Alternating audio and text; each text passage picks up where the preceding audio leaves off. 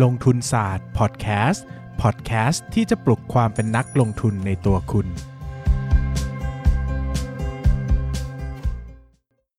ยินดีต้อนรับทุกท่านนะครับ เข้าสู่ Money Buffalo Investment Live นะครับ อันนี้เป็น session ที่ 3 แล้วนะครับ ถ้าเกิดใครยังไม่ได้ฟัง2 session แรกนะครับ ผมแนะนำว่าอย่าลืม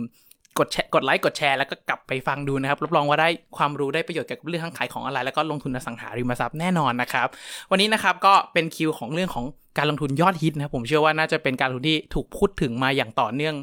ไม่ว่ายุคไหนวันไหนนะครับ การลงทุนในหุ้นเนี่ยครับก็ยังเป็นการลงทุนที่ผมเชื่อว่าหลายๆท่านเนี่ยให้ความสนใจมากที่สุดนะครับ วันนี้ผมก็เลยหยิบยกกูรูอีกท่านหนึ่งมาแล้วกันนะครับ ที่เป็นกูรูด้านลงทุนเรื่องของปัจจัยพื้นฐานหรือว่าลงทุนแบบ VI นะครับ ซึ่งเป็นหนึ่งในวิธีการ ลงทุนที่ได้รับความนิยมที่สุดทั้งโลกนะครับ ถ้าใครอยากรู้ว่าเริ่มต้นหุ้น VI เริ่มต้นยังไง เล่นหุ้นเริ่มต้นยังไงเนี่ยครับ ผมแนะนำว่าห้ามพลาดไลฟ์นี้ด้วยประการทั้งปวงเลยนะครับ ยังไงวันนี้ผมขอสวัสดีคุณเบสอย่างเป็นทางการด้วยนะครับสวัสดีครับ สวัสดีครับสวัสดีครับ ยังไงรบกวนเบสแนะนำตัวอย่างเป็นทางการอีกทีนึงผมเชื่อทุกท่านรู้จักอยู่แล้วแหละครับแต่ว่าแนะนำตัวอีกทีหนึ่งได้ฮะครับ สวัสดีครับ ชื่อเบสนะครับ กิติศักดิ์คงคา เป็นเจ้าของเพจลงทุนศาสตร์ครับ โอเคครับ งั้นก็เพื่อไม่เป็นการเสียเวลาทุกท่านนะครับ เวลาทุกท่านมีค่ามากนะช่วงเวลานี้ ดังนั้นเริ่มต้นก่อนเลยครับว่าเบสครับ แล้วการลงทุนแบบ VI เนี่ยมันคืออะไรกันแน่ครับ การลงทุนนะครับ ถ้าพูดในเชิงปรัชญาเนี่ยจะมีหลักๆ 2 แบบนะครับ ก็คือเอ่อเป็นปัจจัยพื้นฐานกับ ปัจจัยเทคนิคอลนะครับ ปัจจัยพื้นฐานเนี่ยก็คือเราจะดูที่มุที่บริษัทนะครับว่ามีลักษณะการทำธุรกิจยังไงนะครับ เพื่อที่จะประเมินมูลค่าธุรกิจออกมาว่า ธุรกิจแบบนี้ควรจะมีมูลค่ากี่พันล้าน กี่หมื่นล้าน กี่แสนล้านนะครับ แล้วก็หาจังหวะซื้อขายนะครับ ในขณะที่ปัจจัยเชิง technical เนี่ยเราจะดูจากกราฟเป็นหลักนะครับว่า ลักษณะการทำเรียงตัวของราคานะครับของ volume ปริมาณการซื้อขาย indicator ต่างๆ เพื่อใช้ทำนายราคาในอนาคตนะครับคราวนี้เมื่อเราแบ่งปัจจัยพื้นฐานเนี่ยหลักๆ ก็จะมีอยู่ 2 แบบนะครับปัจจัยพื้นฐานก็จะมีแบบที่เป็น dollar cost average นะครับหรือว่าซื้อเฉลี่ยต้นทุน dollar cost average หรือ DCA เนี่ยครับก็คือใช้หลักการว่าเราไม่ต้องประเมินมูลค่าเลยนะครับซื้อถั่วเฉลี่ยไปเรื่อยๆ ถ้าหุ้นดีในระยะยาวราคามันจะขึ้นนะ เราก็จะราคาที่ได้เนี่ยมันจะไม่ได้ถูกไปมากไปนะครับ มันก็จะเป็นราคากลางๆเราก็จะได้กำไรไปเองนะครับ อีกแบบหนึ่งเนี่ยที่เราจะคุยกันวันนี้นะครับ ก็คือ value investing นะครับหรือการลงทุนเน้นคุณค่านะครับ แบบนี้เนี่ยเราจะใช้การจับจังหวะการซื้อขายนะครับ โดยการประเมินมูลค่าหุ้นนะครับ สมมุติว่าหุ้นนี้นะครับ เราประเมินแล้วว่าควรจะมีราคาหุ้นอยู่ที่ หุ้นละ 100 บาทนะครับ ถ้าราคาหุ้นอยู่ที่ปัจจุบันอยู่ที่ 50 บาท เราก็ซื้อนะครับ แล้วก็ไปขายที่ 100 บาท หรือว่าถ้าเราซื้อไปแล้วนะครับ แล้วเราประเมินมูลค่าได้ร้อยห้าสิบนะครับ แต่เอ่อแต่ราคาปัจจุบันมันอยู่ที่ร้อยหนึ่งเนี่ยนะครับเดี๋ยวก่อนนะผู้กี้พูดผิดนะครับ สมมติว่าถ้าราคาปัจจุบันเนี่ยหนึ่งร้อยบาทนะครับ แล้วประเมินมูลค่าหุ้นที่ห้าสิบาทเนี่ยแบบนี้คือต้องขายนะครับ หรือก็ไม่ซื้อนะครับ เพราะว่า ราคาเนี่ยมันสูงกว่ามูลค่านะครับแต่ถ้าประเมินมูลค่าได้หนึ่งร้อยห้าสิบแบบนี้ก็คือซื้อที่ 100 บาท แล้วก็รอไปขาย 150นะครับสรุปง่ายๆ ก็คือการลงทุนแบบเน้นคุณค่าก็คือการลงทุนแบบปัจจัยพื้นฐาน โดยการประเมินมูลค่าธุรกิจนะครับรอซื้อหุ้นหรือธุรกิจในที่เวลาต่ำกว่ามูลค่า แล้วก็รอจะขายออกไปในที่เวลาเท่ากับมูลค่า หรือราคามากกว่ามูลค่าก็ได้ครับ อืมก็ง่ายๆ คือซื้อถูกขายแพงนั่นเองใช่ไหมครับเบส ที่ที่นี่คก็รับคำว่าถูกกับแพงอะใช้ได้เหมือนกันแต่มันต้องอิงกับคำว่ามูลค่าพื้นฐานของธุรกิจนั่นเองครับ โอเค ได้เลยครับ งั้นทีนี้หลายๆท่านผมเชื่อว่าน่าจะเข้าใจคอนเซปต์มันแหละครับว่าเฮ้ยไอการลงทุนแบบปัจจัยพื้นฐานหรือว่า VI เนี่ยมันก็คือการดูที่มูลค่าพื้นฐานเทียบกับราคา ถ้ามูลค่าสูงกว่าราคานะครับ ก็รอสักหน่อยครับ แต่ว่าถ้าเกิดมูลค่าเนี่ยต่ำกว่าราคาปุ๊บเนี่ยก็ เล็งๆสักหน่อยค่อยๆทยอยซื้อหรือว่าซื้อเป็นเงินก้อนแล้วก็รอจนราคาปรับขึ้นเลยมูลค่าขึ้นไปนะครับ ทีนี้ครับคำถามต่อมาที่ผมจะได้รับหลังไมค์เสมอนะครับก็คือ แล้วไอ้การประเมินมูลค่าเนี่ยมันประเมินยังไงครับ มันเริ่มต้นยังไงครับเบสจริง ๆแล้วนะครับ การประเมินมูลค่าเนี่ยนะครับก็จะเราต้องรู้หลักอยู่ 5 เรื่องด้วยกันนะครับ เรื่องแรกคือเรื่องของ indicator นะครับหรือว่าเราจะเอา ปัจจัยไหนหรือว่าตัวบ่งชี้ไหนมาใช้ในการประเมินมูลค่าธุรกิจนะครับ เช่น ปัจจัยเอ่อตัวบ่งชี้หลักที่เราจะใช้กันก็มีกำไรนะครับ มีกระแสเงินสดนะครับ มีเงินปันผลแล้วก็มีสินทรัพย์นะครับ แบบแรกอย่างแรกที่ต้องรู้ก็คือจะใช้ indicator ไหน หรือตัวบ่งชี้ไหนในการประเมินมูลค่าธุรกิจนะครับ แบบที่ 2 คือจะต้องรู้ว่าเราจะใช้โมเดลอะไรในการประเมินมูลค่าธุรกิจนะครับ การประเมินมูลค่าธุรกิจ หรือการประเมินมูลค่าหุ้นก็จะมีหลักๆอยู่ 2 แบบด้วยกันนะครับ ก็จะเรียกว่า absolute valuation นะครับ ก็คือการประเมินมูลค่าธุรกิจโดยไม่ได้สนใจราคาตลาดเลยนะครับ ยกตัวอย่างเช่นวิธี DCF นะครับ แบบนี้ก็คือ เอาคิดลดกระแสเงินสดจากปัจจุบันไปถึง infinity นะครับแล้วก็รวมเป็นมูลค่าบริษัทนะครับอีกแบบหนึ่งเรียกว่า relative valuation นะครับคือการประเมินมูลค่าโดยเปรียบเทียบกับราคาตลาดนะครับแบบนี้จะเป็นที่นิยมมากในตลาดหุ้นไทยรวมถึงทั่วโลกนะครับเช่นวิธี PE นะครับดูราคาหุ้นเทียบกับกำไรนะครับอย่างแรกรู้ indicator แล้วนะครับอย่างที่ 2 รู้โมเดลแล้วนะครับอย่างที่ 3 ก็ต้องรู้การเติบโตของธุรกิจด้วยนะครับว่าธุรกิจที่เราสนใจมีการเติบโตเท่าไหร่นะครับ 4นะครับต้องรู้จักผลตอบแทนคาดหวัง ว่าเราต้องการผลตอบแทนคาดหวังที่เท่าไหร่นะครับแล้วก็ 5 ต้องรู้จักความไม่แน่นอนในการประเมินมูลค่าหุ้นหรือความเสี่ยงนั่นเองนะครับเราก็อาจจะใส่ margin of safety เข้าไปนะครับยกตัวอย่างง่ายๆ เช่น ถ้าเราจะประเมินมูลค่าหุ้นตัวหนึ่งนะครับแล้วเราคิดแล้วว่าหุ้นตัวนี้เนี่ยเราจะประเมินมูลค่าโดยสนใจกำไรเป็น indicator นะครับโดยใช้ PE เทียบกับ PE ของชาติเฉลี่ยอุตสาหกรรมละกันนะครับ สมมุติว่าธุรกิจนี้เนี่ยนะครับมีกำไรปีละ 100 ล้านบาทนะครับเราคูณ PE 10 เข้าไปเท่ากับอุตสาหกรรมเนี่ยนะครับมาได้มูลค่ากิจการมา 1,000 ล้านบาทนะครับแต่ราคาหุ้นปัจจุบันทุกวันนี้เนี่ยรวมกันแล้วนะครับรวมกันแล้วเนี่ยอยู่แค่ 800 ล้านบาทเท่านั้นเองนะครับก็คือมีแกลบหรือว่ามีส่วนต่างราคาอยู่ 200 ล้านบาทนะครับอย่างแรกที่เราจะต้องรู้เลยก็คือว่าเราต้องการผลตอบแทนคาดหวังเท่าไหร่นะครับถ้าเราต้องการผลตอบแทนคาดหวังมากกว่า 20%นั่นแปลว่าเราซื้อหุ้นนี้ไม่ได้ เพราะมีอัพไซด์แค่ 20%นะครับถ้าเราต้องการผลตอบแทนคาดหวัง 20%นั่นแปลว่าเราซื้อหุ้นนี้ได้พอดี แปลว่าเราไม่มีส่วนเผื่อความเสี่ยงที่เกิดจากการคำนวณผิดหรือความเสี่ยงจากตลาดเลยนะครับแต่ถ้าสมมติว่าเราต้องการผลตอบแทนคาดหวังสัก 10%แบบนี้เนี่ยเราก็จะซื้อได้นะครับโดยเราเหลือส่วนเผื่อของความเสี่ยงได้อีกทั้ง 10%แบบนี้เป็นต้นนะครับ ซึ่งสิ่งที่ผมพูดเนี่ยมันจะเป็นวิธีการเบื้องต้นเท่านั้นนะครับ จริง ๆ มันค่อนข้างจะมีรายละเอียด แล้วก็ดีเทลเยอะแยะกว่านี้มากมาย แต่นี่ก็เป็นวิธีการพื้นฐานที่อธิบายให้เข้าใจง่าย ๆ หวังว่าจะง่ายแล้วนะครับ จริง ๆ การลงทุนก็ผมไม่อยากจะคืออยากให้มันง่ายนั่นแหละครับ แต่ว่ามันไม่ได้แบบว่าเป็นสูตรสาเร็จเนาะที่แบบว่าจะ รู้เรื่องและเข้าใจภายในหนึ่งวันแล้วพรุ่งนี้ลงทุนเป็นเลย มันต้องค่อยๆเก็บความรู้ลงทุนไปอย่างเงี้ยแหละครับ ทีนี้มีเรื่องหนึ่งที่น่าสนใจครับ คือเรื่องของ margin of safety margin of safety เนี่ยก็เปรียบเสมือนกับคล้ายๆเป็นเบาะรองรับนั่นแหละครับว่าเผื่อเหลือเพื่อขาด อยากอยากรู้ว่าไอการกำหนด margin of safety เนี่ยครับมันสามารถกำหนดได้ด้วยวิธีไหนบ้าง หรือว่าเราควรกำหนดสักเท่าไหร่อย่างเงี้ยครับเวลาเราเลือกหุ้นสักตัวหนึ่งปกติผมจะใช้เรทนะครับว่าถ้าประเมินมูลค่าหุ้นล่วงหน้า 3 ปีนะครับจะให้ margin of safety อยู่ที่ประมาณ 20%นะครับคราวนี้นะครับคำว่า margin of safety เนี่ย มันเกี่ยวกับความเสี่ยงโดยตรงของธุรกิจนั้นๆนะครับ ดังนั้นคำถามอย่างแรกที่จะต้องรู้เลยก็คือว่าการคำนวณประเมินมูลค่าพื้นฐานครั้งนี้เนี่ยมีความเสี่ยงสูงเท่าไหร่ หรือว่ามีความแน่นอนในการประเมินสูงมากแค่ไหนนะครับถ้าหุ้นที่เรากำลังประเมินมูลค่าหุ้นอยู่เนี่ยมีความแน่นอนสูงสูงนะครับ มีความน่าเชื่อถือของกำไรมาก มีความเชื่อถือของกระแสเงินสดมากนะครับ แบบนี้เราอาจจะให้ margin of safety น้อยหน่อยเพราะถือว่าความเสี่ยงน้อยนะครับ แต่ถ้ามันเป็นความเสี่ยงสูงมากเช่นเป็นหุ้นโภคภัณฑ์หุ้นที่มีการเคลื่อนไหวของกำไรแล้วก็รายได้เปลี่ยนแปลงไปตามราคาตลาดโลกอะไรเงี้ยนะครับเราอาจจะต้องเผื่อส่วนส่วนเผื่อความปลอดภัยมากขึ้นนะครับก็คืออาจจะแบบให้เยอะไปเลยเช่น 50% 60%แบบนี้ก็ได้นะครับซึ่งจริง ๆ แล้วเนี่ยมันสามารถคำนวณได้แล้วก็จริง ๆ แล้วเราอาจจะให้หลักเกณฑ์ง่าย ๆ เลยก็ได้ว่าเราคิดว่าหุ้นนี้มีความเสี่ยงเท่าไหร่นะครับโดยปกติเนี่ย จุดต่ำสุดที่ผมรับได้ก็คือ 5%นะครับของ margin of safety 1 ปีนะครับ สมมติว่าเราซื้อต้นปีขายปลายปีเนี่ย เราคิดว่าเรามั่นใจที่สุดเราให้สัก 5%ขั้นต่ำนะครับ ถ้า 3 ปีเราก็เอา 5%คูณ 5%คูณ 5%เข้าไปนะครับ แต่ถ้าเราคิดว่าเราไม่มั่นใจในหุ้นนี้เลยอาจจะต้องให้เยอะหน่อยเช่น 30% 50%นะครับอันนี้เนี่ยผมจะบอกว่าคือการประเมินมูลค่าหุ้นนะครับเป็น financial art ก็คือเป็นศิลปะ เชิงคณิตศาสตร์นะครับ ดังนั้นเนี่ยมันไม่มีการถูกต้องแน่นอนร้อยเปอร์เซ็นต์นะครับมันมีแต่หลักความคิดหลักความเข้าใจว่าเราจะประยุกต์ใช้ทฤษฎียังไงให้เหมาะกับตัวตนของเรามากที่สุดนะครับดังนั้นเนี่ยเวลาตอบมันจะตอบเหมือนทฤษฎีได้ครึ่งหนึ่งนะครับที่เหลือต้องไปปฏิบัติแล้วก็ลองประยุกต์ใช้ดูครับ ผมว่าคำนี้เห็นด้วยแบบร้อยเปอร์เซ็นต์เลยครับ เพราะว่าอย่าลืมนะครับว่าไอ้หนังสือที่เราอ่านหนังสือทุกอย่างทฤษฎีต่างๆเนี่ยผมเชื่อว่าหลายๆท่านเนี่ยน่าจะเข้าถึงแหล่งข้อมูลที่เป็นหนังสือข้อมูลต่างๆ บทวิเคราะห์ต่างๆ กราฟเกิร์ฟอะไรเข้าถึงกันอยู่แล้วนะครับ แต่ผมว่าสิ่งที่ทำให้นักลงทุนแตกต่างกันเนี่ยมันคือตอนที่เราได้ input เข้ามาเนี่ยเราจะไปวิเคราะห์แล้วออกมาเป็น output เป็นตัวไหนเนี่ยอันเนี้ยมันทำให้แต่ละนักลงทุนแต่ละท่านนะครับลงทุนไม่เหมือนกันนะครับถ้าเกิดใครมีคำถามตอนนี้นะครับสามารถพิมพ์ทิ้งไว้ได้เลยนะครับเดี๋ยวผมจะค่อยๆ list คำถามแล้วเดี๋ยวทยอยถามคุณเบสให้ทีเดียวเลยแล้วกันนะครับทีนี้ครับงั้นมาเรื่องกันต่อเลยครับคุณเบส เรื่องของการลงทุนเนี่ยเรารู้อยู่แล้วว่าสิ่งหนึ่งที่สำคัญมากๆนะครับมันก็คือเรื่องของ mindset เนาะคือผมเข้าใจว่า mindset นักลงทุนแต่ละประเภทเนี่ยครับเขาก็มี mindset ที่แตกต่างกันนะครับนักลงทุนเทคนิคก็เป็นแบบหนึ่ง contrarian ก็เป็นแบบหนึ่งนักเก็งกำไรก็เป็นแบบหนึ่งนะครับแล้วสำหรับนักลงทุนพื้นฐานเนี่ยครับต้องมี mindset ที่ถูกต้องในการลงทุนยังไงบ้างครับ จริงๆแล้ว ผมไม่ค่อยอยากจะนิยามเรื่องของลักษณะ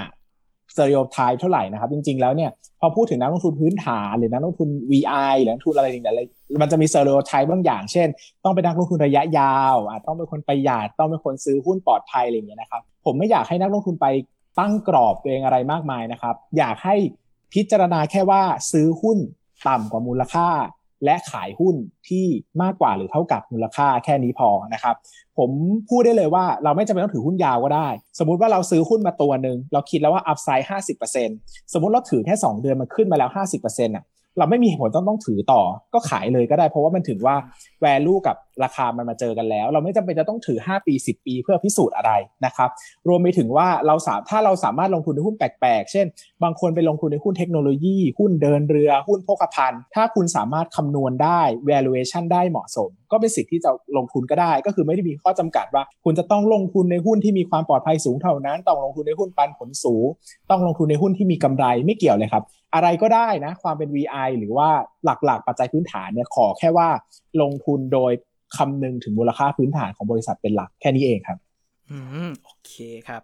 หลักการของ VI และง่ายๆเลยนะครับ ถ้าเกิดหลายๆท่านรู้กันอยู่แล้วแหละครับว่ามูลค่ามูลค่ากับราคาเนี่ยไอราคาเนี่ยข้อดีของตลาดหุ้นนะครับ มันก็คือมันจะมีราคา Market Price ให้เราดูทุกวันทำการเลยไอราคาเนี่ยง่ายครับมันขึ้นลงอยู่ตรงนี้ แต่ว่าสิ่งที่แตกต่างและไม่เหมือนกันแต่ละคนนะครับซึ่งผมเชื่อว่าผมประเมินหุ้นตัวหนึ่งกับเบสประเมินหุ้นตัวหนึ่งเนี่ยราคาออกมาไม่เท่ากันแน่นอนนะครับทั้ง expected return ทั้ง safety of margin เนี่ยมันให้แตกต่างกันนะครับงั้นทีนี้งั้นคำถามต่อไปครับแล้วถ้าสมมติว่าผมถืออะผมไปเจอหุ้นมาตัวหนึ่งครับที่ผมประเมินมูลค่าแล้วอยู่ที่ 10บ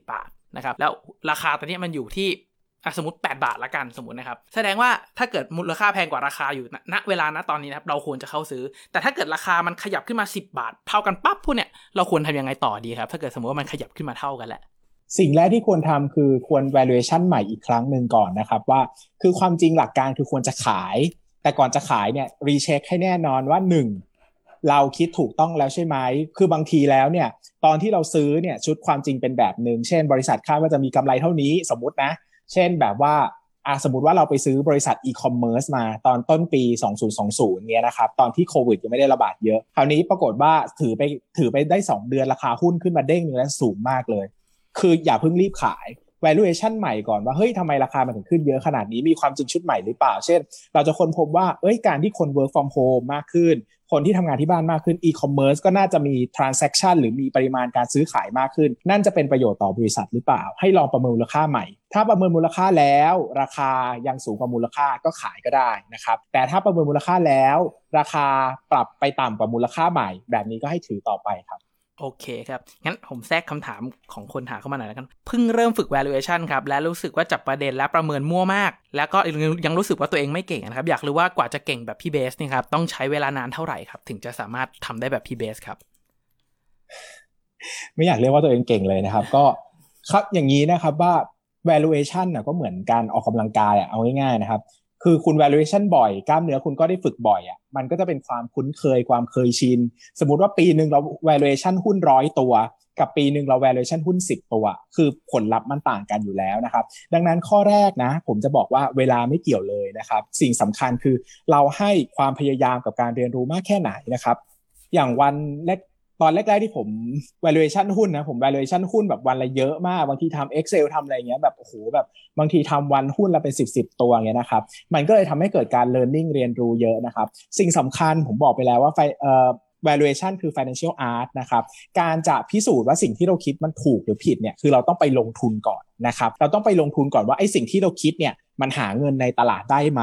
บางทีซิทดีเราถูกทุกอย่างเลยนะ ตามตำรา financial เนี่ยถูกทุกข้อเลยนะครับ แต่มันหาเงินในตลาดไม่ได้ ผมก็ถือว่าเป็นวิธีที่ไม่ดีนะครับ ดังนั้นเนี่ยผมคิดว่า 1 มันต้องใช้ความพยายาม 2 ต้องใช้การเรียนรู้ถูกผิดในตลาด ซึ่งไอ้ความพยายามเนี่ยเราเร่งได้ แต่การเรียนรู้ถูกผิดในตลาดมันเร่งไม่ได้นะครับ บางทีเนี่ยกว่าหุ้นตัวหนึ่งจะแสดง performance จะแสดงสะท้อนมูลค่าออกมาเนี่ยนะครับเบนจามินเกรแฮมบอกว่าอาจต้องใช้เวลาถึง 3 ปีนะครับดังนั้นเนี่ยผมคิดว่าเราต้องฝึกฝนเรียนรู้ไปเรื่อยๆ ผมคิดว่าปีแรกเนี่ยจะเป็นปีที่แบบ เอาง่ายๆผมว่าปีแรกจะมั่วซั่วที่สุด คุณจะประเมินมูลค่าหุ้นได้แบบประหลาดมากบางทีก็น้อยไปมากไปนะครับ แต่ไม่เป็นไรเรียนรู้ไปเรื่อยๆนะครับแล้วก็เรียนรู้ไปเรื่อยๆนะพอขึ้นปี 2 ปี 3 ผมว่ามันจะนิ่งขึ้น เราจะเริ่มรู้แล้วว่าเฮ้ยเราต้องวิธีไหนอะที่มันหาเงินในตลาดได้ คนในตลาดดูอะไรสิ่งสำคัญคืออะไรแล้วมันจะเข้าใจไปเองครับ อืมอืม ครับถือว่าดีมากๆนะครับ เพราะว่าอันนี้ก็ต้องก็ต้อง confirm กับเบสอีกครั้งหนึ่งเลยครับว่าแต่ละคนเนี่ยมีวิธีการลงทุนที่ทำกำไรได้แตกต่างกันโดยสิ้นเชิงนะครับ อย่างอย่างเบสสมมุตินะครับอาจจะเก่งเรื่องกลุ่มพลังงานกลุ่มแบบนู่นนั่นนี่มากแบบบางท่านอาจจะเก่งเรื่องท่องเที่ยวเรื่องโรงแรมเนี่ยมันก็เป็นความเฉพาะตัวนะครับ หลักในการคัดเลือกหุ้นเนี่ยจริง ๆ แล้วผมอยากจะแนะนำว่าให้คัดเลือกในสิ่งที่ตัวเองเข้าใจมันนะครับ เพราะว่าการซื้อหุ้นเนี่ยก็เหมือนกับการซื้อบริษัท ถ้าเราเข้าใจบริษัทที่เรากำลังซื้อได้มากเท่าไหร่ครับมันก็จะยิ่งช่วยประเมินมูลค่าได้ง่ายแล้วก็ดีมากขึ้นนะครับนี่ครับมีคำถามต่อเลยครับว่าในช่วงโควิดเนี่ยเรารู้กันอยู่แล้วครับว่ากลุ่มของโรงแรมกลุ่มของท่องเที่ยวตอนนี้ครับมันปรับตัวลงมาเยอะมากนะครับตอนนี้ได้เวลาซื้อหรือยังครับหรือว่าถ้าเกิดจะประเมินมูลค่าท่องเที่ยวกับตัวกลุ่มโรงแรมตอนนี้ควรจะใช้ scenario ประมาณไหนดีครับเบสกลุ่มท่องเที่ยวนะครับ ผมบอกเลยว่าผมประเมินมูลค่าง่ายมากเลยครับ ผมคิดแค่ว่าหุ้นท่องเที่ยวจะไป perform เหมือนปี 2019 ผมขอแค่นี้เอง คือกลับสู่ภาวะปกตินะครับแล้วก็คูณ PE ปกติเลยนะครับ ดังนั้นสิ่งสำคัญในการซื้อหุ้นท่องเที่ยวตอนนี้ ไม่ใช่มูลค่าอยู่ตรงไหนนะครับ สิ่งสำคัญคือเรารอได้หรือเปล่า และธุรกิจรอได้หรือเปล่านะครับ ดังนั้นดูตอนนี้กลับไปดูหนึ่งเลยว่าธุรกิจ แข็งแรงไหมนะครับ โครงสร้างหนี้เป็นยังไงบ้างหนี้สินต่อทุนเป็นยังไง เขาจะอยู่รอดได้ไหมภายใน 2 ปี 3 ปีนี้จะล้มหรือเปล่า ถ้าต้องขาดทุนเยอะๆไปแบบนี้นะครับข้อ 2 คือเรารอได้หรือเปล่านะครับผมจะบอกว่าหุ้นท่องเที่ยวอะสำหรับผมยังไงก็ต้องกลับมา เพราะว่าท่องเที่ยวเป็น sector หลักที่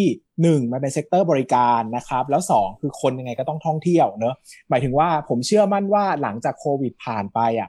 ทุกอย่างก็จะเหมือนเดิมอะคือคนจะไม่ได้รังเกียจการท่องเที่ยวแล้วผมเชื่อว่าเราถาม inner ตัวเองก็ได้ว่า วันหนึ่งถ้าประเทศเปิดอะเราก็จะกลับไปท่องเที่ยวแบบเดิม คือเราก็คงไม่ได้แบบว่าอยู่กับชีวิตแบบนี้ที่อยู่ติดบ้านเนอะมันเป็นผมเชื่อว่าการท่องเที่ยวเนี่ยมันเป็นมันเป็น megatrend ที่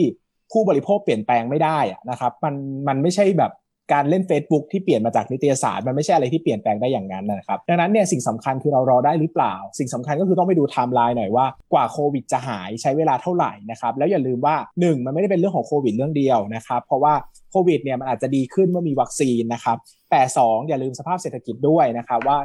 โควิดเนี่ยส่งผลต่อสภาพเศรษฐกิจเยอะนะครับดังนั้นเนี่ยคนจะมีเงินเหมือนเดิมในการไปจับจ่ายใช้สอยเนี่ยต้องใช้เวลาอีกกี่ปีนะครับ แต่ผมก็ยังยืนยันว่านะครับหุ้นท่องเที่ยวก็ยังน่าสนใจอยู่ดีนะครับเพียงแต่จะบอกว่าเวลานี้ก็ไม่ใช่เวลาที่หุ้นท่องเที่ยวถูกนัก ถ้าเทียบกับสะท้อนวิกฤตตอนต้นที่มันเคยถูกกว่านี้แบบมากๆนะครับ ดังนั้นเนี่ยก็ถ้าใครอยากจะซื้อนะสิ่งคำแนะนำที่ผมให้ได้ดีที่สุดก็คือให้แบ่งไม้ซื้อนะครับอาจจะแบ่ง 4 ไม้แบ่ง 6 ไม้อะไรก็ว่าไปกะจังหวะหน่อยว่าเอ้ยสถานการณ์สมมติคิดว่าจะอยู่อีกปีหนึ่งก็อาจจะแบ่งซื้อทุก สองเดือนไม้นะครับ ถ้ามั่นใจว่าราคาแถวนี้ถูกอะก็อย่าไปอย่าไปมั่นใจว่าฉันจะต้องต่อราคาได้ที่ไม้นี้ไม้เดียวแล้วถูกต้องที่สุดเลยกะซื้อที่จุดต่ำสุดมัน impossible นะครับ ก็ยอมถั่วเฉลี่ยไปก็ได้อย่างน้อยแล้วก็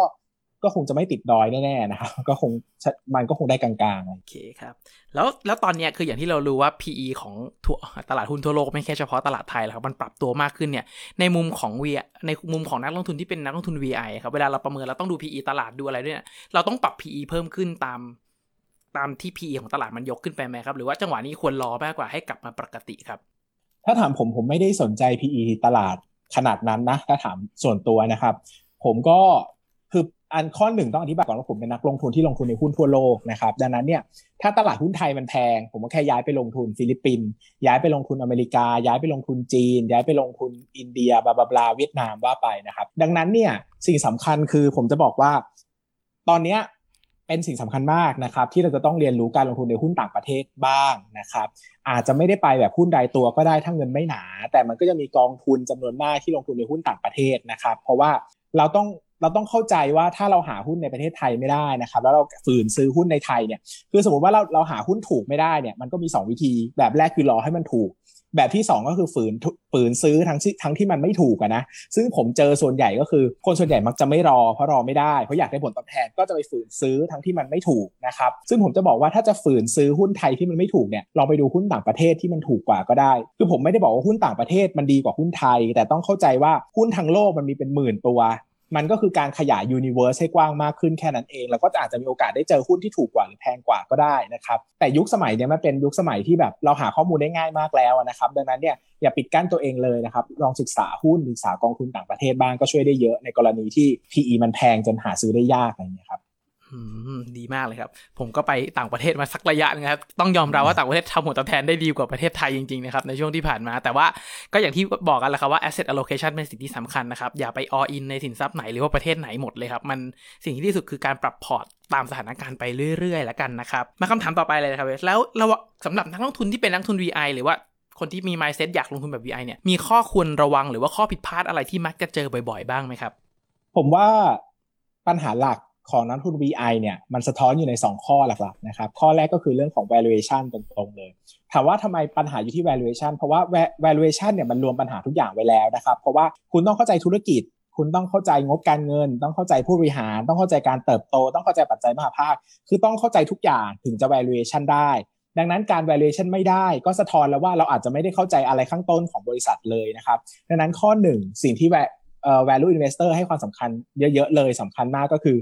ควรให้ความสำคัญกับการ valuation นะครับ เพราะว่าการ valuation นะเป็นเหมือนคำตอบทุกอย่างที่เราต้องเข้าใจเกี่ยวกับบริษัทนั้นๆนะครับ ข้อที่ 2 คือเราควรจะเข้าใจเกี่ยวกับจิตวิทยาการลงทุนเยอะๆนะครับ เพราะว่าสมมุติเราเก่งถึงจุดหนึ่งมีความสามารถในจุดหนึ่งแล้วอะไรเงี้ยนะครับ สิ่งสำคัญที่ตัดนักลงทุนเก่งไม่เก่งออกจากกันเนี่ยมันไม่ค่อยเกี่ยวกับวิชาความรู้และแต่มันเกี่ยวกับ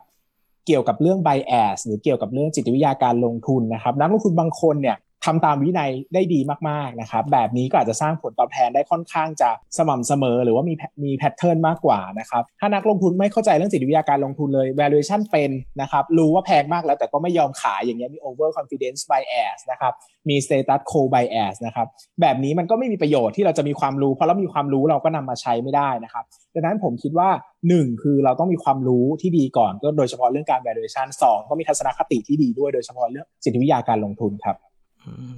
ให้เบสขยายเรื่องจิตวิทยาการลงทุนให้ลึกกว่านี้ได้ไหมครับ เพราะว่าเรื่องเนี่ยผมว่าสอบตกกันหลายคนเพราะว่าคนที่เป็นนักลงทุนเนี่ยเป็นนักเรียนมาก่อนกันนะว่าอ่านกันกระจุยกระจายนะครับ อ่านนู่นช่องทางนู้นช่องทางของเซตตามอินฟลูเอนเซอร์ต่างๆ หนังทรงหนังสือของของไทยของเทศเนี่ยผมว่ามันเข้าถึงกันอยู่แล้ว แต่เรื่องจิตวิทยาการลงทุนเนี่ยอันนี้ยอมรับเลยครับว่าไม่มีหนังสือเล่มไหนสอนแบบจริง ๆ จังๆ แล้วก็มันไม่ใช่สิ่งหลักที่คนจะเข้าใจกันนะอยากให้เบสลงลึกเรื่องนี้นิดนึงครับ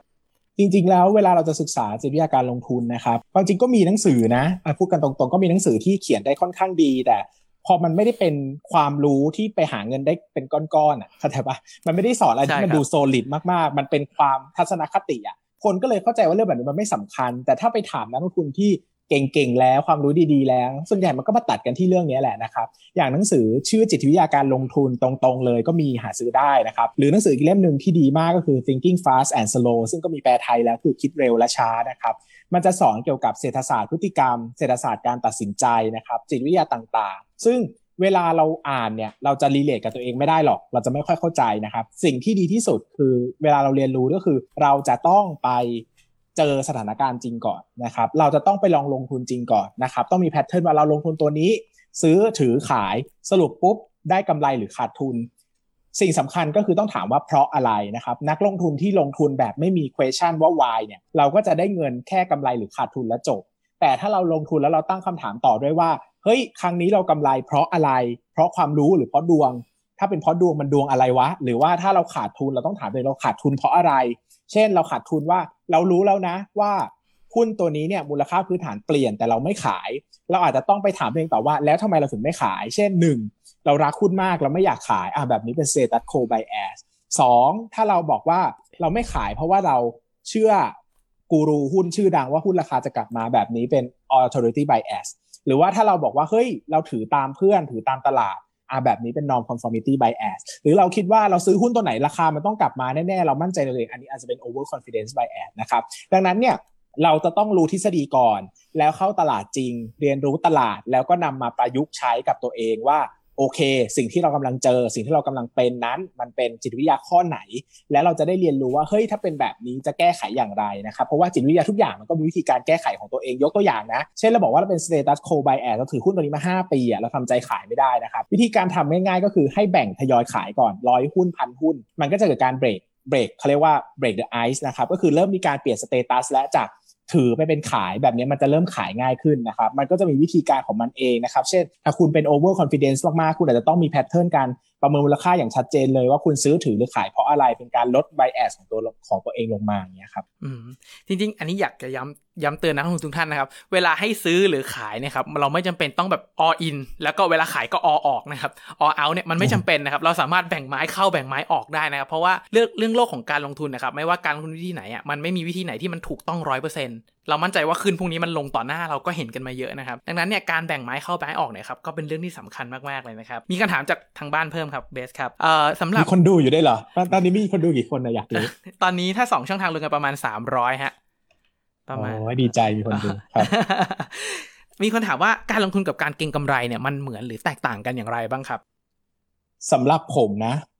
ตอนนี้นะ ตอนเนี้ย ผมรู้สึกว่ามันก็ไม่ได้ต่างกันนะครับ เพราะว่าถ้าเอาจริงๆคำว่าเก่งกำไรก็คือว่าการ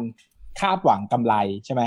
ลงทุนเราก็ลงทุนเพราะเราหวังกำไรเข้าใจป่ะครับ แต่ลงทุนการใช้คำว่าลงทุนมันให้เซนส์ของการเข้าใจเรื่องความเสี่ยงมากกว่า แต่คำว่าการเก่งกำไรบางทีเราอาจจะเซนส์ของคำอะมันไม่ได้ดูสนใจเรื่องความเสี่ยงขนาดนั้น แต่ถามว่าทุกวันนี้สำหรับผมมันไม่มีเส้นแบ่งแยก แต่เอาจริงๆอะคนอะมันจะใช้อย่างนี้ว่า ถ้าเราใช้กราฟ ใช้เทคนิคอลหรือเล่นหุ้นปั่น ซื้อหุ้นแบบไม่ได้มีพื้นฐานอะไรเงี้ย เราจะเรียกว่าการเก็งกำไรอย่างเงี้ย แต่ถ้าเราลงทุนแบบปัจจัยพื้นฐานอะไรเงี้ยเราจะเรียกว่าการลงทุน แต่ผมรู้สึกว่ามันไม่ได้เกี่ยวกันขนาดนั้นน่ะเนอะเพราะว่าคือผมอยู่ในตลาดมา 5 ปีอะตอนแรกๆก็อาจจะรู้สึกว่าเอ้ยเก็งกำไรคือแบบนู้นลงทุนคือแบบนี้แต่พออยู่มาจุดหนึ่งเราก็รู้สึกว่าการลงทุนก็คือการเก็งกำไรอะก็เราลงทุนเพราะเราอยากได้กำไรไงอะไรเงี้ยนะครับผมรู้สึกว่าไม่ได้แตกต่างอะไรขนาดนั้น แล้วผมก็ไม่เคยสนใจจะปัจจุบันนะไม่ได้ไปให้คำนิยามว่าใครต้องเป็นนักเก็งกำไรใครเป็นนักลงทุนก็ ซื้อหุ้นแล้วอยากได้กำไรก็เป็นนักลงทุนเป็นนักเก็งกำไรทุกคนแหละอะไรเงี้ยครับอื ได้ครับ แล้วก็ถ้าเกิดอยากสนใจเรื่องลงทุนในหุ้นต่างประเทศนะครับ ควรเริ่มต้นยังไงดีครับเบสเพราะว่าเมื่อกี้เราได้พูดถึงเรื่องหุ้นต่างประเทศมาสักระยะหนึ่ง สิ่งสำคัญนะครับ คือหุ้นต่างประเทศอะ มันใช้องค์ความรู้ชุดเดียวกับหุ้นไทย ก็คือวิธีการวิเคราะห์ วิธีการวิเคราะห์บริษัท วิธีการวิเคราะห์งบการเงินวิธีอะไรเงี้ยใช้เหมือนหุ้นไทยหมดเลย แต่สิ่งที่ยากคือเราต้องทำความรู้จักหุ้นนั้นใหม่ทั้งหมดเพราะเราไม่คุ้นเคยกับมันเลยนะครับ สิ่งสำคัญคือ เริ่มต้นจากการอ่านหุ้นต่างประเทศก่อน อาจจะตั้งเป้าไว้เบื้องเริ่มต้นใหม่ๆ อาจจะยังไม่แบบไม่มีเวลาเยอะมาก อาจจะให้เวลาอาทิตย์ละหนึ่งตัวก็ได้นะครับ ลองวิเคราะห์หุ้นลองประเมินมูลค่าหุ้นดูนะครับ อย่างตอนที่ผมไปเวียดนามแรก ๆนะครับ ผมก็ต้องอ่านหุ้นแบบทั้งหมดเลย 1,000 ตัวของเวียดนามนะครับ อ่านทีละตัวนะครับ ว่ามันคือหุ้นอะไรวะดีไม่ดียังไงนะครับ หรือไปฟิลิปปินส์ก็อ่านเป็นร้อยหรือว่าไปอเมริกาก็อ่านเป็นร้อยนะครับ ก็คือหลักการมันเหมือนกันหมดนะครับ เพียงแต่ ถามกลับไปถามก่อนว่า เราแม่นวิเคราะห์ปัจจัยมหภาคแค่ไหน แม่นวิเคราะห์ Five Forces แค่ไหน แม่นวิเคราะห์บริษัท วิเคราะห์งบการเงิน วิเคราะห์การเติบโต วิเคราะห์ valuation มากแค่ไหน ถ้าพื้นฐานเราแน่นหมด ก็แค่เปลี่ยนจากหุ้นไทยเป็นหุ้นต่างประเทศ ดังนั้นมันแทบไม่มีอะไรแตกต่าง หลักคิดมันเหมือนเดิมกันหมดเลยนะครับ หลักประเมินมูลค่า ใช้วิธีการทุกอย่างเหมือนเดิมเลยแต่แค่หุ้นต่างประเทศหนึ่ง การเข้าถึงข้อมูลมันยากกว่า เพราะมันอยู่ต่างประเทศ มันต้องเสิร์ชหาข้อมูล มันไม่มีใครเอามาป้อนเหมือนหุ้นไทยนะครับสองคือเราอาจจะไม่ได้เข้าใจ environment หรือวัฒนธรรมมากขนาดนั้น เช่น หุ้นที่นี่หุ้นไทยท่องเที่ยวอาจจะเป็นหุ้นที่ดีมาก แต่ต่างประเทศบางประเทศหุ้นท่องเที่ยวอาจจะไม่ใช่หุ้นที่โดดเด่นอะไรเลยแบบนี้เป็นต้นนะครับ ดังนั้นเนี่ยมันยากกว่าก็จริงแต่โดยพื้นฐาน mindset ในการลงทุนแล้วมันก็ไม่ได้แตกต่างกันนะครับโอเคครับเชื่อว่าคำถามนี้น่าจะเคลียร์นะครับ เพราะว่าจริงๆเรื่องของการลงทุนว่าจะเป็นเชิงเทคนิคก็เหมือนกันแหละครับ เชิงเทคนิคเขาก็จะบอกเหมือนกันว่า ก็สามารถใช้ได้กับทุกสินทรัพย์เหมือนกัน แต่ว่าแต่ละสินทรัพย์เนี่ยมันก็มีคุณลักษณะที่มันต่างกัน บางตัวแบบทำกราฟแบบหนึ่งบางตัวทำอะไรแบบหนึ่งนะครับ แต่ว่าเวลาเราลงทุนหุ้นต่างประเทศครับ มันก็จะมีความต่างเรื่องของปัจจัยมหาภาคนะครับ เงินเฟ้อต่าง อัตราการว่างงานต่าง อัตราการว่างงานบางที่นี่ว่างงานเยอะมากนะครับ แต่เรียกว่าการจ้างงานดีของบางประเทศเหมือนกันนะครับ อันนี้ต้องระวังเรื่องของนโยบายต่างๆ ที่ออกมาเนี่ยก็แตกต่างกันนะครับ ดังนั้นเนี่ยถ้าเกิดเราเข้าใจเรื่องปัจจัยมหาภาคพวกเนี้ยที่ไม่แตกต่างกันมากนะครับ มันก็สามารถไปหุ้นต่างประเทศได้เช่นกันนะครับ มี บางขาเออถ้าว่าถ้าอยาก DCA ในหุ้นนะครับทำยังไงดีครับ ให้ลงเดือนละเท่าไหร่ ให้ทำยังไงคัดเลือกหุ้นยังไงเดียวสำหรับการ DCA การทำ DCA ในหุ้นต้องเป็นหุ้นแบบไหนด้วยครับ ก็หลักการ DCA นะครับที่สำคัญที่สุดนะที่เราจะต้องทราบก็คือ DCA เนี่ยต้องเป็นขาขึ้นในระยะยาวนะครับ เพราะว่าเวลาเรา DCA เนี่ยถ้าเราลงทุนสะสมไปเรื่อยๆนะครับแล้วราคามันไม่เป็นขาขึ้นในระยะยาวเนี่ย เราซื้อสะสมไป 5 ปี 10 ปีเนี่ยมันไม่ได้อะไรเลยเพราะว่าราคาหุ้นก็อยู่ตรงเท่าเดิมก็เหมือนซื้อถั่วเฉลี่ย10 บาท 10 บาท 10 บาท แล้ววันนี้ก็ 10 บาทก็ไม่ได้กำไรนะครับ ดังนั้นเนี่ยเราต้องทุ่มเทพลังทั้งหมดในการวิเคราะห์หุ้นว่าหุ้นเนี้ย5 ปีข้างหน้า 10 ปีข้างหน้าจะเป็นขาขึ้นแน่ๆนะครับต้องไปดูธุรกิจไปดูอุตสาหกรรมที่เป็นขาขึ้นในประเทศนั้นๆนะครับซึ่งคิดแค่นี้นะครับก็ตัดหุ้นไปได้ทิ้งไปได้เยอะมากแล้วเพราะว่า หนึ่งนะหุ้นพกพันก็ไม่ควรจะลงทุน เพราะว่าเราไม่รู้ว่าอนาคตจะเป็นยังไงใช่ไหมครับสองหุ้นที่เป็นขาลงหรือหุ้นที่อยู่ในอุตสาหกรรมที่ไม่โตแล้วนะครับ แล้ว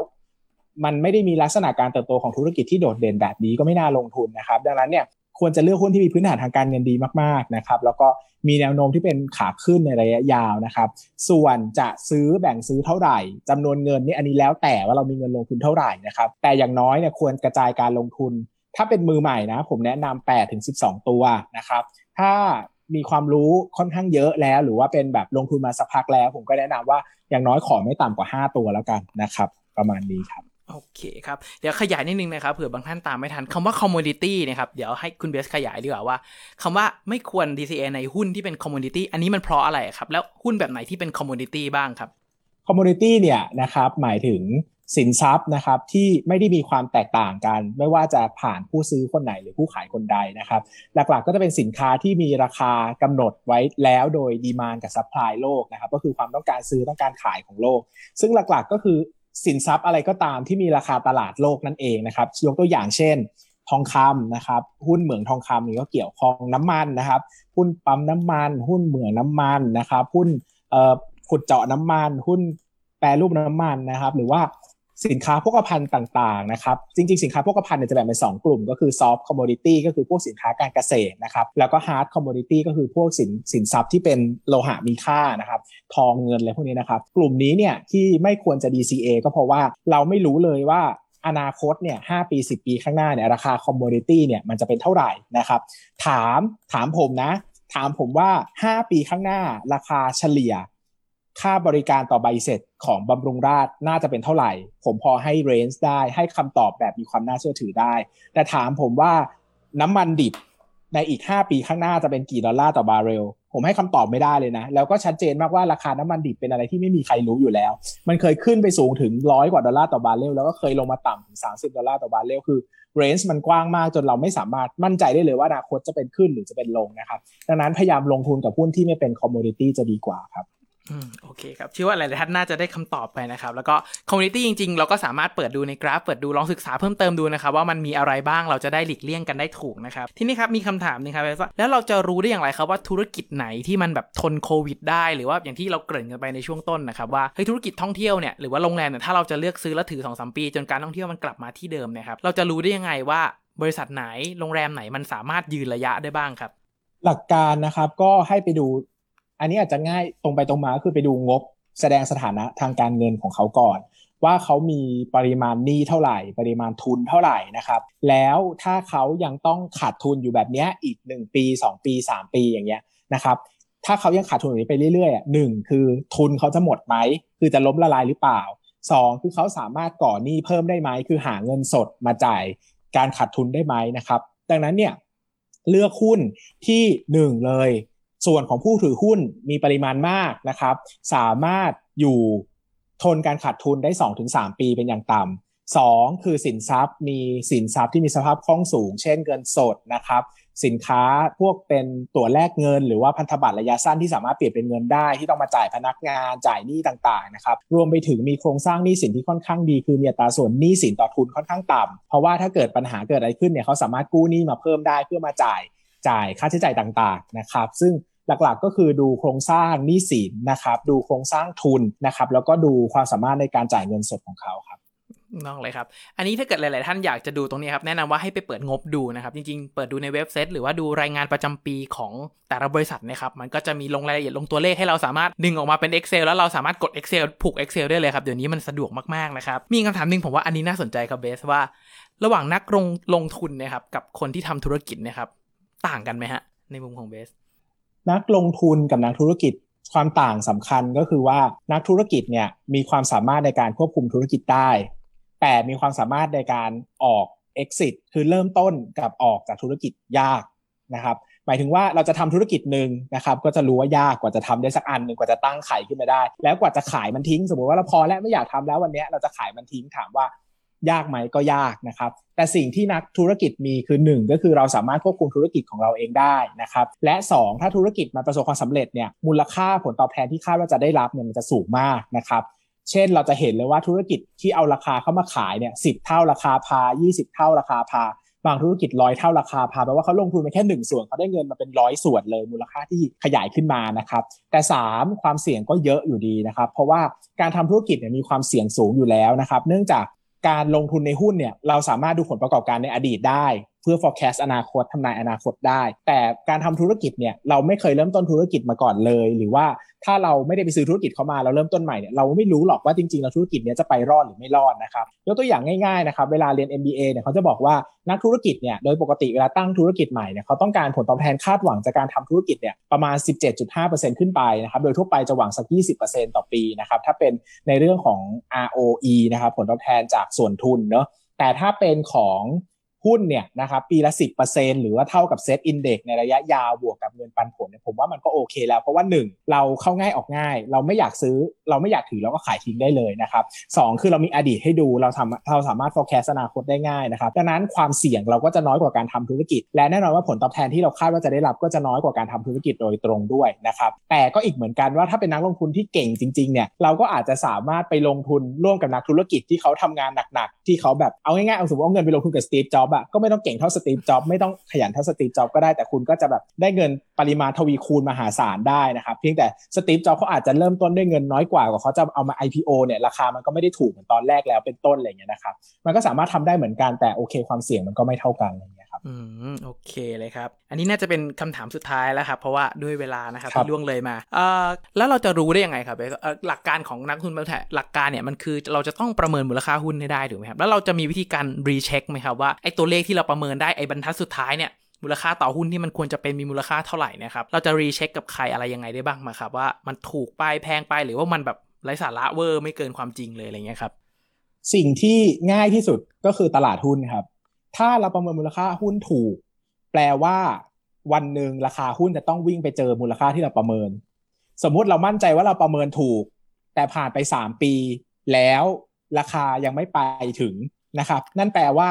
หนึ่งตลาดผิดสองเราผิด ซึ่งตลาดผิดเป็นเวลา3ปีเต็ม ผมว่ามันเกิดขึ้นได้ไหมเกิดขึ้นได้ แต่ยากมาก นั้นจงสมมติฐานเถอะว่าตัวเองผิดนะครับดังนั้นเนี่ยสิ่งที่ดีที่สุดว่าจะรีเช็คได้ไงว่าเราประเมินมูลค่าหุ้นถูกไหมก็ลงทุนไปเลยครับถ้ามันลงทุนแล้วมันได้กำไรเป็นไปตามที่เราคาดหมายว่าหุ้นนี้นะเราเลงไว้แล้วว่าปีนี้จะได้กำไร 200 ล้าน คูณ PE 20 ออกมาเป็นมูลค่า